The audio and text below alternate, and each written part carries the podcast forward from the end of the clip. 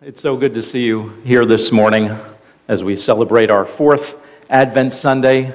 If you didn't notice yet, it's all about love.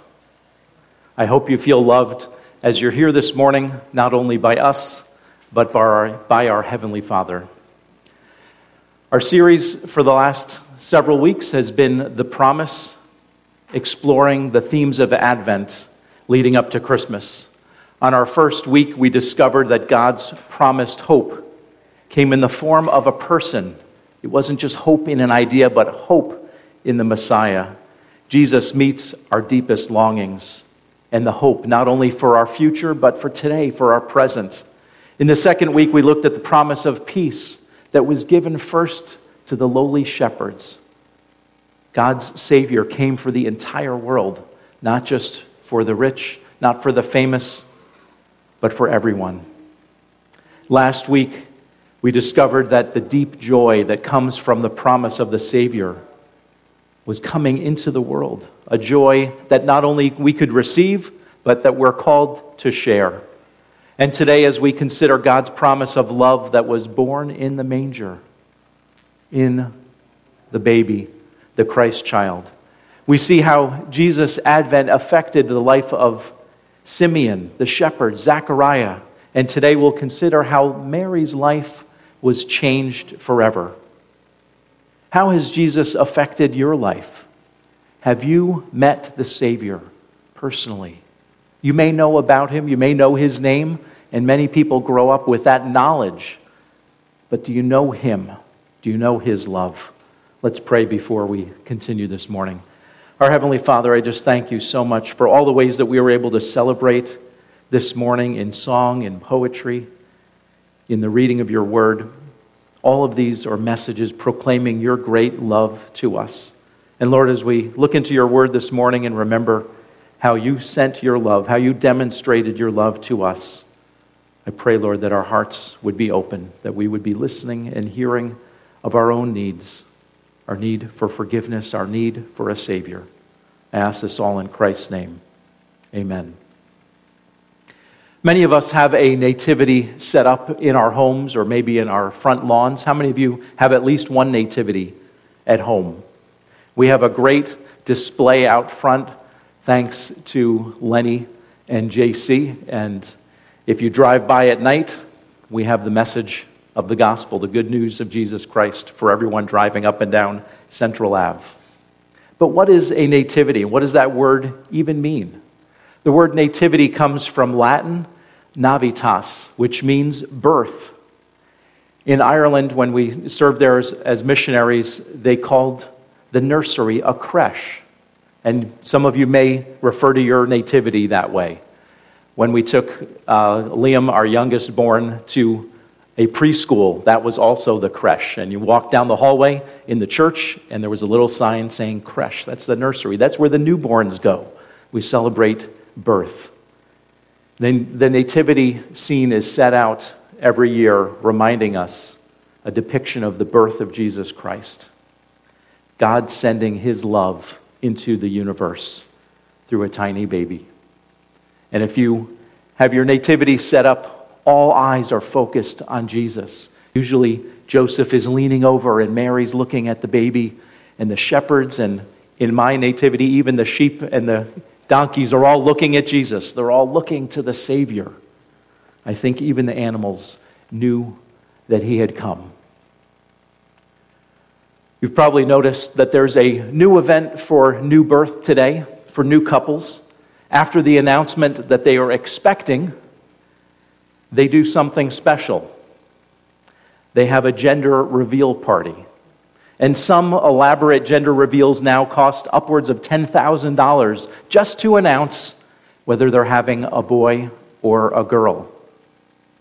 Couples have pink or blue cakes that when they're sliced, they reveal the inside and you can see what the baby's going to be. Some people fill balloons with pink confetti or blue confetti, or if you're a redneck, or you like guns, you might use tannerite and have a big powder puff exploding, even if you're not considered a redneck and you just like shooting. People do that. Other couples have boxes filled with pink or blue balloons, releasing them. You name it, it has probably happened. Well, this is a picture of Will and Alyssa's gender reveal, and they're using streamers in poppers, and we are having a second grandson. We're pretty excited about that. He's coming in May, and uh, we were able to be there live. This is Alyssa's family, but uh, we had a live camera so that we could watch this on video stream. And I'm just realizing that I'm officially in pop mode. This is the second Sunday in a row that I've talked about my grandson. So forgive me for that, uh, but new life new birth brings joy to us, and we see love on display.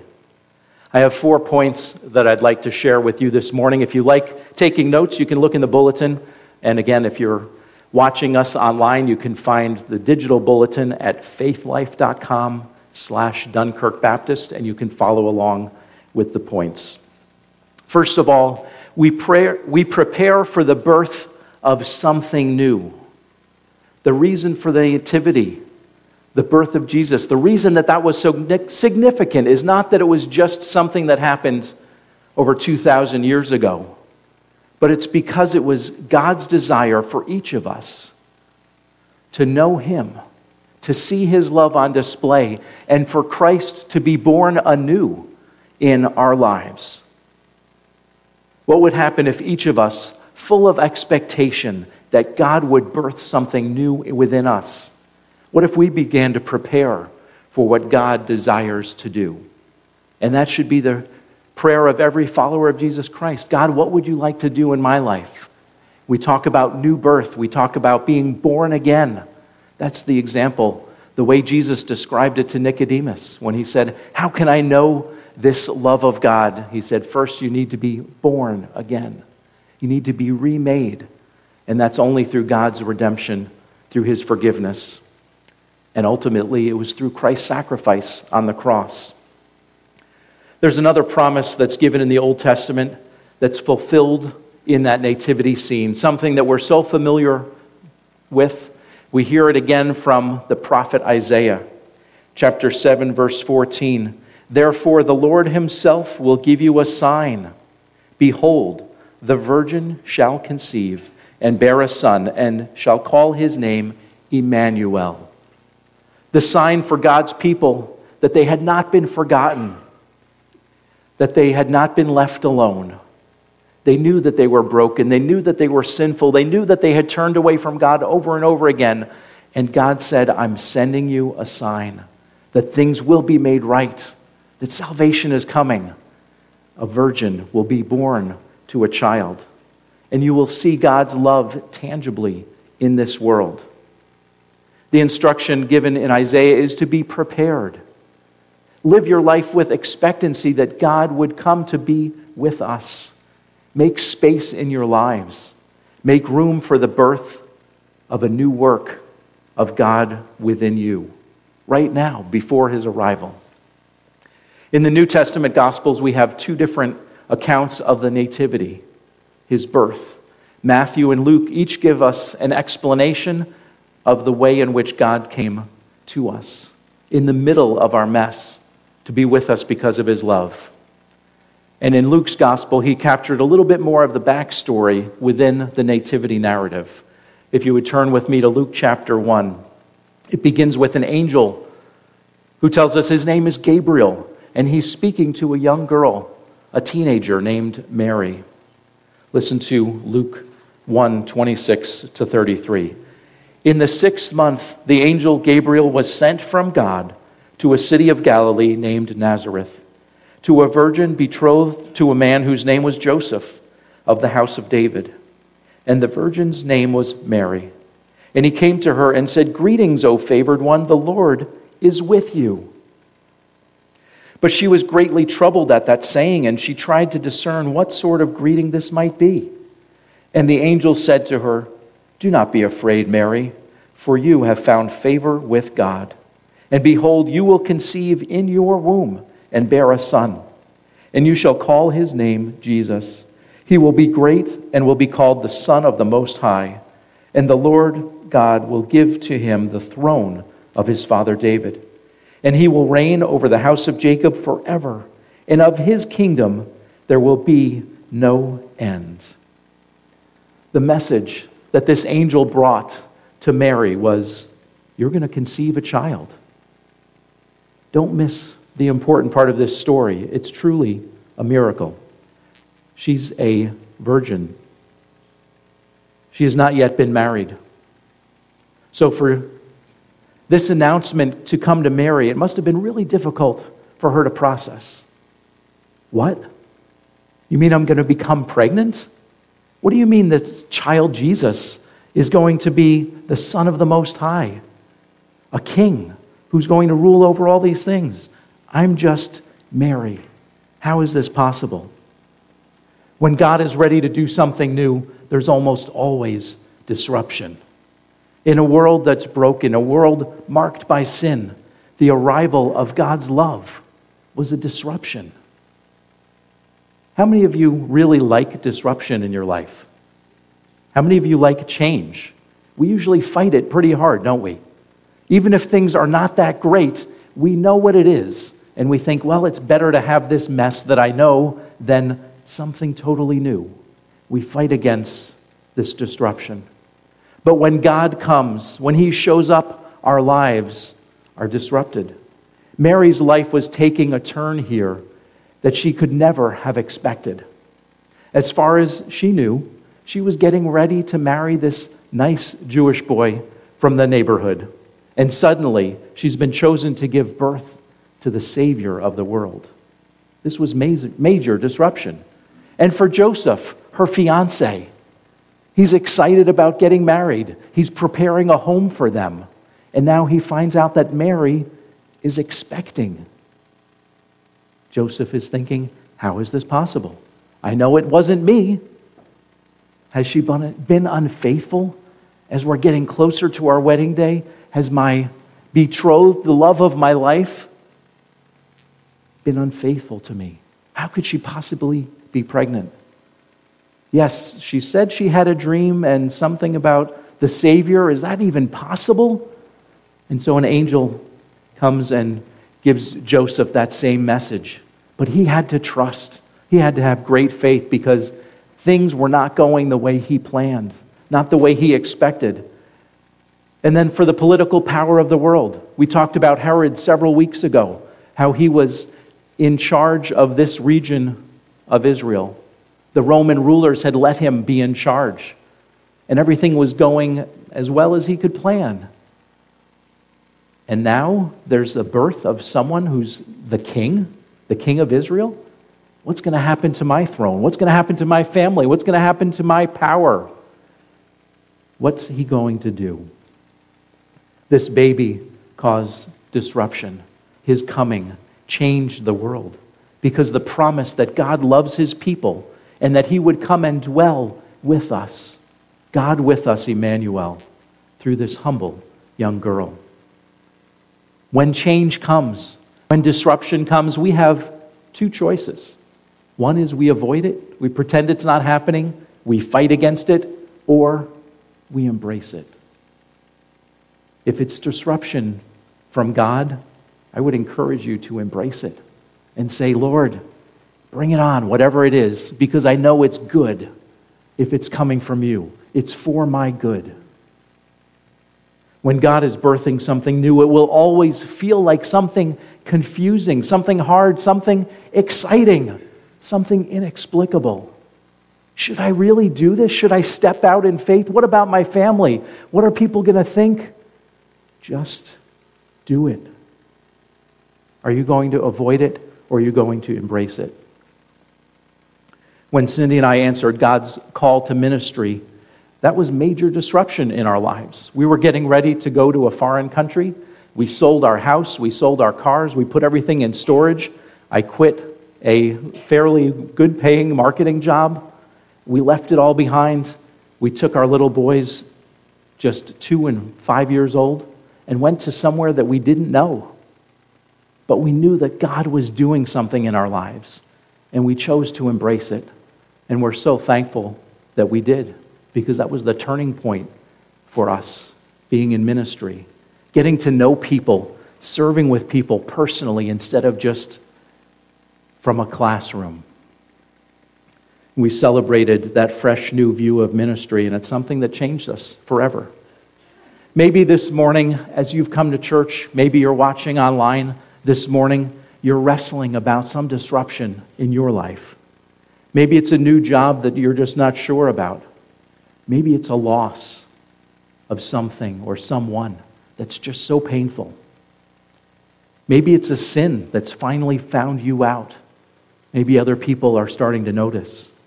Maybe it's a relationship that's either ended or is headed towards a dead end. Maybe it's a need that you see and you just can't get it off your mind. Disruption. This may be God's grace bringing His love to make something new happen within you. Some of us may have, been, may have spent years avoiding disruption of God wanting to do something in your life, and you're wondering, is this the time? Do I do it? My prayer for you, for those of you watching online, that we would be a people who would stop avoiding disruption when it comes from God, that we would recognize that His will for our lives is good, and that He can use even these difficult experiences to see something new happen with us. Just like Mary and Joseph, God wants to do something special through your life. If you've trusted Jesus as Savior, He's given you gifts to use, not only for the community, but for the good of our own church. Are you using them? Have you stepped out in faith and said, God, I want you to do a work in my life? I'm willing for you to shake up my life, for me to be uncomfortable, because that's what it looks like when you follow God, when you say, I'm all in. How does Mary respond? Let's look at verses 34 to 37. Mary said to the angel, How can this be, since I am a virgin? And the angel answered her, The Holy Spirit will come upon you. The power of the Most High will overshadow you. Therefore, the child to be born will be called Holy, the Son of God. And behold, your, your relative Elizabeth, in her old age, has also conceived a son. And this is the sixth month with her who was called barren. For nothing shall be impossible with God.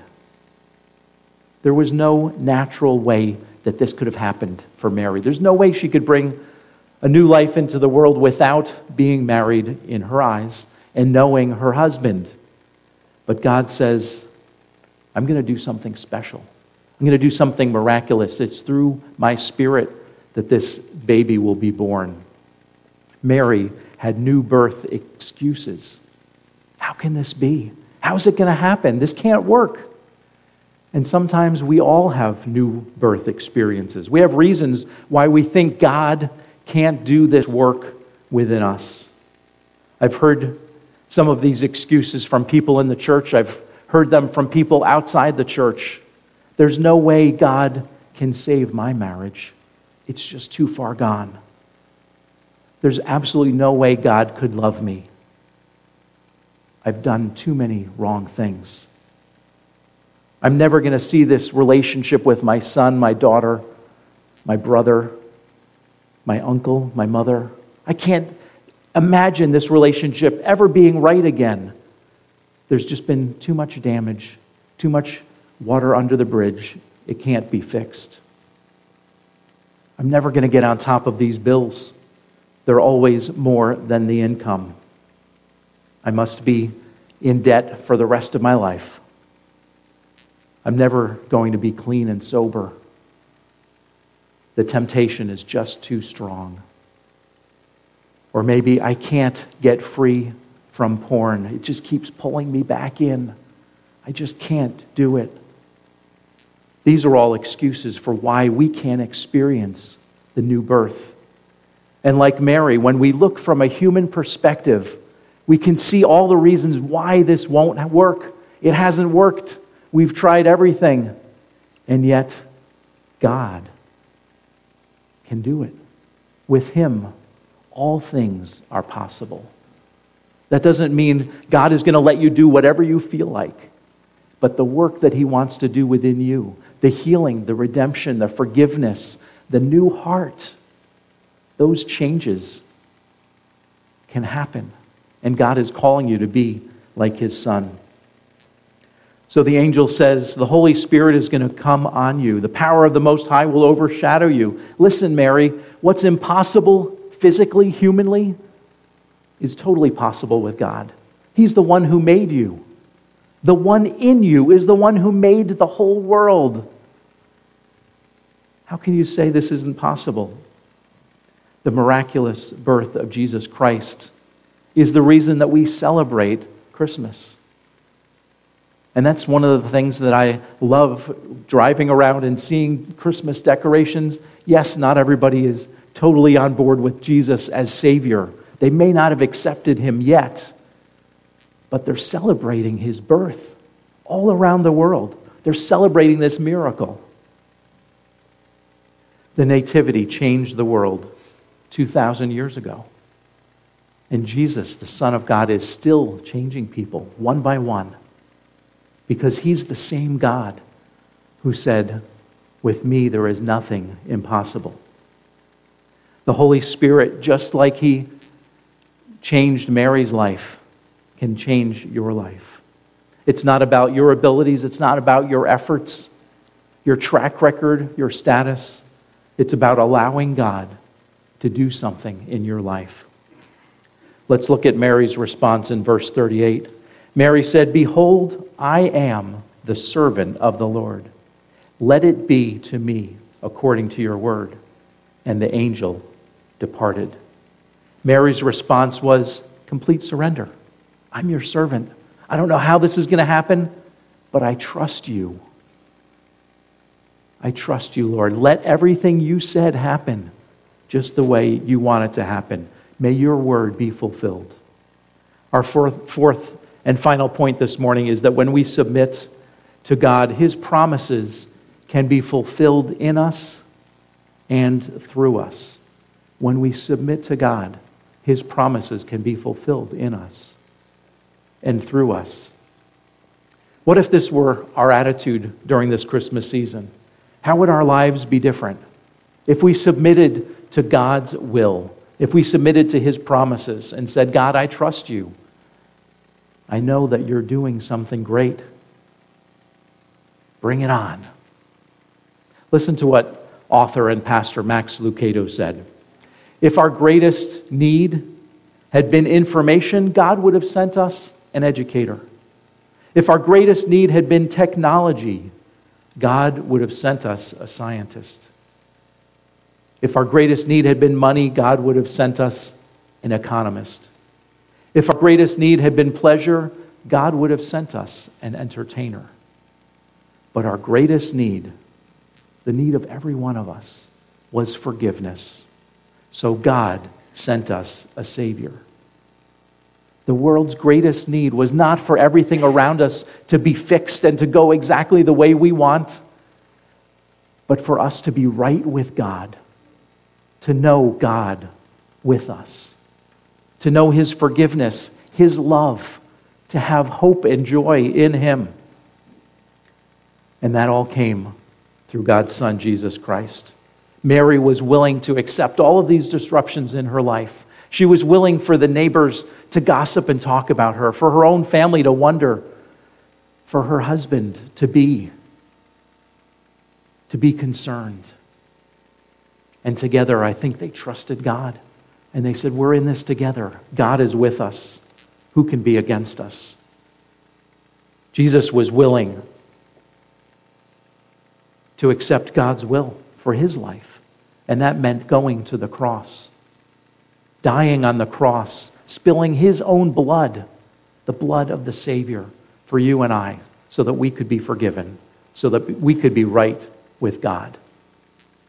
If this attitude of submitting to God, obeying Him, was in us not only at Christmas time, but throughout the year.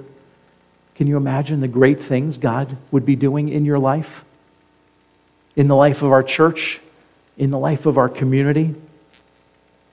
This message of new birth was not only about changing Mary and Joseph's life, the message was about this baby named Jesus came not only to show us what God is like, but to offer peace with God, to offer salvation, and to usher in a new kingdom. A kingdom dedicated to turning the world on its head. I love that description in the book of Acts as the gospel went out from Jerusalem, as the apostles shared and people's lives were changing, the world was turned upside down.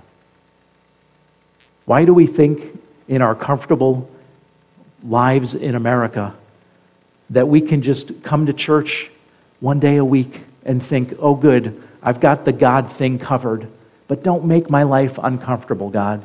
Don't change anything. Just please just leave stuff the way it was. I want to come and smile and sing and enjoy being with other people, but don't change anything.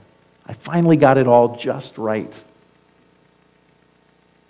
God wants to do something in your life, and that's going to cause disruption. It's going to cause discomfort. And the new work means it's not just changing you, but changing the people around you. People around you need the good news. They need to see God's love on display. Mike read for us from 1 John that no one has ever seen God. But when he came in the form of a baby, he came as Jesus Christ, people saw God's love. And now that he's died and rose again and gone back to heaven, you are the ones on display. You're the ones that are showing what God is like followers of Jesus Christ, disciples. What can you do to show his love to those around you? Maybe it's inviting a neighbor over for cookies and hot chocolate. Maybe it's bringing someone a gift at Christmas time. Maybe it's just reaching out to the meanest person at work and letting them know that you love them, that you care about them. And I would recommend praying a lot before you do that. Get your heart right so that you don't go up to them and say, You know, you're Scrooge and I'm Bob Cratchit and I want things to be better between us. That's not the welcome that they want to hear. Let God start changing you from the inside out and let that just spill over into everybody else. Like Mary, will you say, May your word to me be fulfilled? God, I want you to do something great in my life. I'm willing for that to make me uncomfortable. I'm willing to give some things up. I'm willing to submit to your will instead of trying to make everything just the way I like it. Speaking of cookies and hot cocoa, we do have those downstairs. And so if you came planning to leave right after the service, that's okay. But if you'd like to stay, we'd love to have you, even if it's just for the coffee and hot cocoa. Come on downstairs. And if you don't know how to get there, look for one of those tags that says, How can I help you? We'd also love to see you come back on Christmas Eve at 6 o'clock. We're going to have a special time of worship in God's Word, worship in great Christmas music, and a wrap up of the hope that God gives us. Next Sunday, again, the service time is, everybody say it so it sticks in your head 10 o'clock it wouldn't be the worst thing to come half an hour early because then you get to hear the worship team practicing, and that always sounds nice. But 10 o'clock next Sunday, I hope to see you again. Mark's going to come. We're going to close in a song. Let's pray. Our dear Heavenly Father, I thank you so much for coming and disrupting our world. Thank you for sending your Son, Jesus Christ, to be the Savior, to be the Messiah, to show us hope peace, joy, and love to show us how much you love us.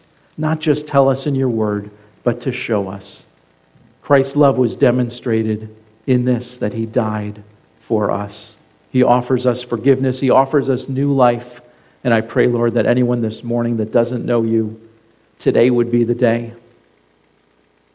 May Christ dwell in your hearts through faith, that you, being rooted and grounded in love, may have strength to comprehend with all the saints what is the breadth and length and height and depth, to know the love of Christ that surpasses knowledge, that you may be filled with all the fullness of God.